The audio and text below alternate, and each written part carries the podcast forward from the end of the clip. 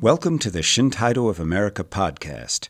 Shintaido is an amazing form of health exercise and body movement practice, inspired by martial arts, a non combative training system for mind and body invented by Japanese martial artists in the 1960s. Shintaido can be a way to open up to a deeper connection with ourselves, with our community, and with nature. In season one of the podcast, I'll be reading from the book Shintaido The Body is a Message of the Universe by the founder of Shintaido, Hiroyuki Aoki. But before I jump into that, I have a favor to ask. Shintaido of America produces this podcast and other educational materials on a shoestring budget. There are many things you can do to help, and the most important one is that if you like this podcast, tell people about us share it on your social media, and give us a good rating on whatever platform you're using to listen to this. You can find links to this podcast, sign up for our free email newsletter, and find many other resources at our website, www.shintaido.org. That's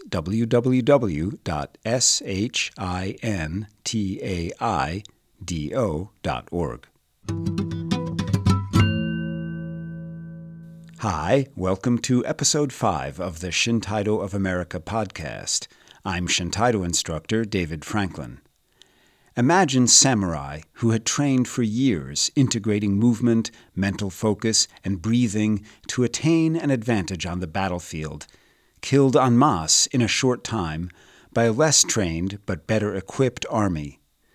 The samurai's years of training and their armor were suddenly rendered useless against a new high tech weapon, the musket.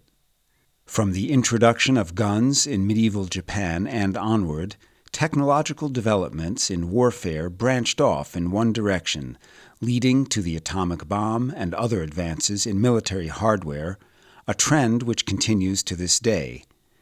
In the modern age, military victories are achieved largely by technological superiority. Meanwhile, the spiritual aspect of the warrior's combat grew into the samurai philosophy of living perfectly up to the moment of death.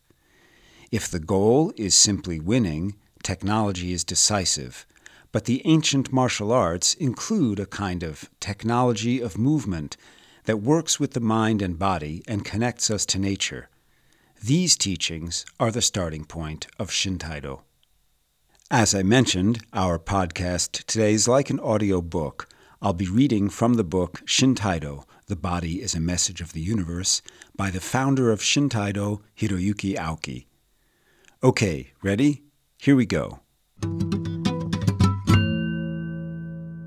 Chapter 2, Section 3 the martial arts, and the history of the evolution of consciousness. Strictly speaking, Shintaido is not simply a martial art, and yet it lies in the tradition of martial arts history and has inherited its strong, rich spirit. Like other fighting sports, the martial arts developed from the simple fighting techniques of ancient times. It is probable that primitive man used sticks or stones, or lacking these, fists and teeth, to hunt and protect himself from wild animals. In times when food was scarce, it was most likely necessary to fight in order to eat, as well as to protect himself from intruders. As time went by, villages came into conflict with one another, and it may have been necessary to create a special police force. Little by little, those who were chosen as defenders had to learn how to fight. As a result, simple groups of soldiers and fighting techniques developed. We know these existed before the birth of specialized armies. In Japan, however, the development of complex military organizations and strategy did not take place until the end of the 10th and beginning of the 11th centuries, when two important families, the Genji Minamoto family and Heike Taira family, entered into war. For the first time in Japanese history, serious consideration was given to the tactics of survival on the battlefield. Of course, it was not possible to practice martial arts techniques only in the heat of battle. Consequently, warriors simply put on their armor, mounted their horses, and tried to swing the heaviest sword possible. The strongest, best equipped, and luckiest warrior generally survived. The more experience they had, the better they fought. Combat was their teacher. Practice on the spot, however, is never the best means of survival. Finally, beginning in 1467, when all of Japan was embroiled in the civil strife of the Muromachi period, 1394 to 1573, and the entire populace was subject to the ravages of war, people had to consider not only how to survive, but also how to accept a death which might come at any moment. The Civil War era was marked not only by fighting, but also by famine and drought. To make matters worse, most of the governors left politics to study tea ceremony and Noh theater. The miserable conditions of the average villager of that time are impossible to imagine today. Even though there is no famous name which we can associate with the actual teaching of sword technique until the Muromachi period, military equipment and strategy continued to evolve, like the philosophy of the people, according to the demands of the age. In an attempt to explore various methods, samurai warriors practiced and researched their own sword techniques. In the book of martial arts history, the names Iizasa Choisai and Aisu Ikko appear as founders of the two oldest schools, the Tenshin Shoden Shinto Ryu and the Aisu Kage Ryu. When we examine their curriculum, we can see the high level of proficiency attained in these schools. By the end of this era, the Lancers of the Takeda Shingen family had become the finest example of this type of select training. Chosen from a host of warriors, they were the elite of the Civil War period. Guiding their horses with their left hands and holding their spears in their right, they were all over the battlefield. This type of action was quite spectacular, especially on the small scale battlefields of Japan. Unexpectedly, however, an event of supreme consequence intervened the introduction of the rifle by the Oda Nobunaga family. Staking almost their entire military organization on this new weapon, they amassed and trained about 10,000 men generally of humble station. Firing their rifles behind strategically placed barriers, this corps of hastily trained soldiers inflicted an instant and catastrophic defeat on the aristocratic professional lancers of the Takeda family. Warriors who had practiced martial arts techniques for 10 years or more were killed by people who were unknown and uneducated. In fact, from another point of view, they were defeated by new ideas and a new science. Professional soldiers who had practiced and studied from secret martial arts texts were killed at random by a single bullet. The new technology of the rifle undermined the vertical structure of traditional training and technique in which victory was assured by long study and rigorous practice. When Oda Nobunaga organized his rifle corps, a horizontal attitude which sought success through innovation superseded the vertical reliance on authority and mastery. Of course, the lack of unity among the Takeda clan also contributed to their defeat. Even today, there are still people who do not understand the lessons and implications of horizontal thinking and continue to practice the martial arts to develop only their fighting techniques.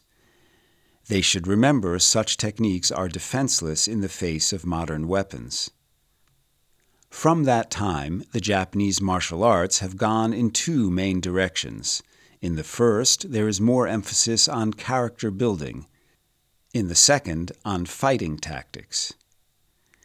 In 1603, after the Civil War, when the Tokugawa shogunate began, our society returned to relative peace and the martial arts were taught to ordinary soldiers as a means of cultivating their spirit. As an essential element of this training, they studied the art of living perfectly up to the moment of death. As a result, the philosophy of the martial arts became deeper and deeper, adopting the slogan Shinken Ichinyo, developing our mind and sword technique together.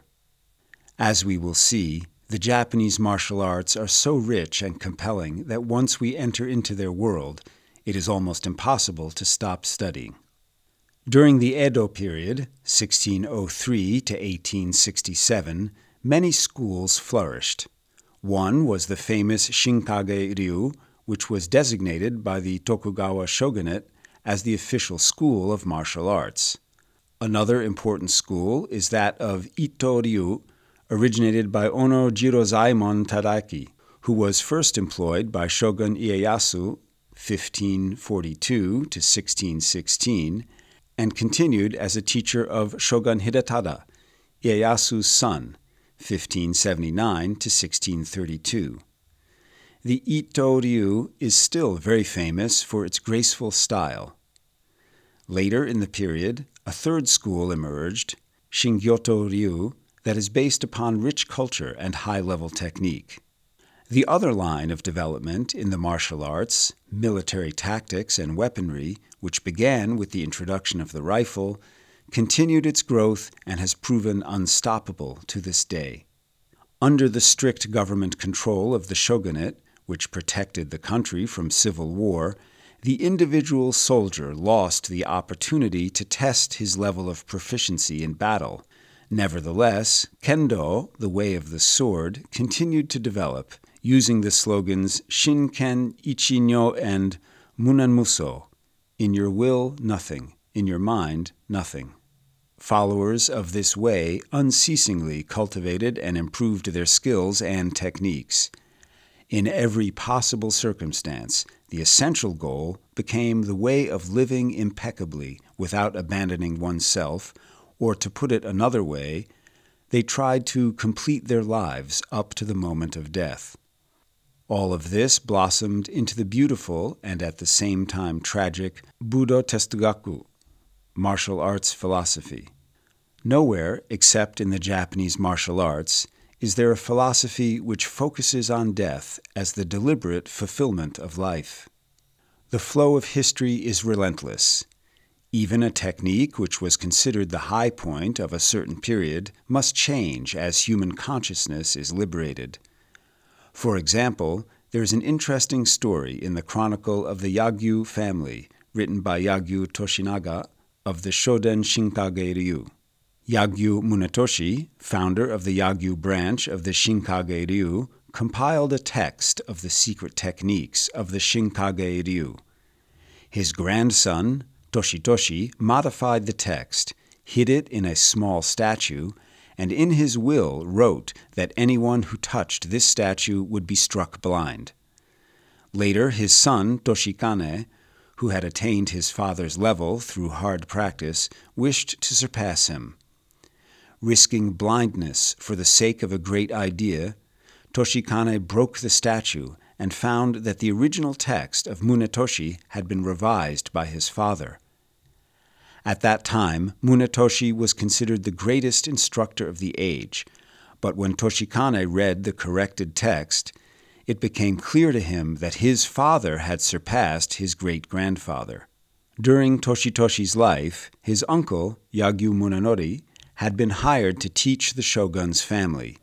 Toshitoshi deeply respected his grandfather, but he could not openly change or revise his uncle's system because it had become the shogun's official style. However, still hoping that future generations would be free to learn, he revised his grandfather's text.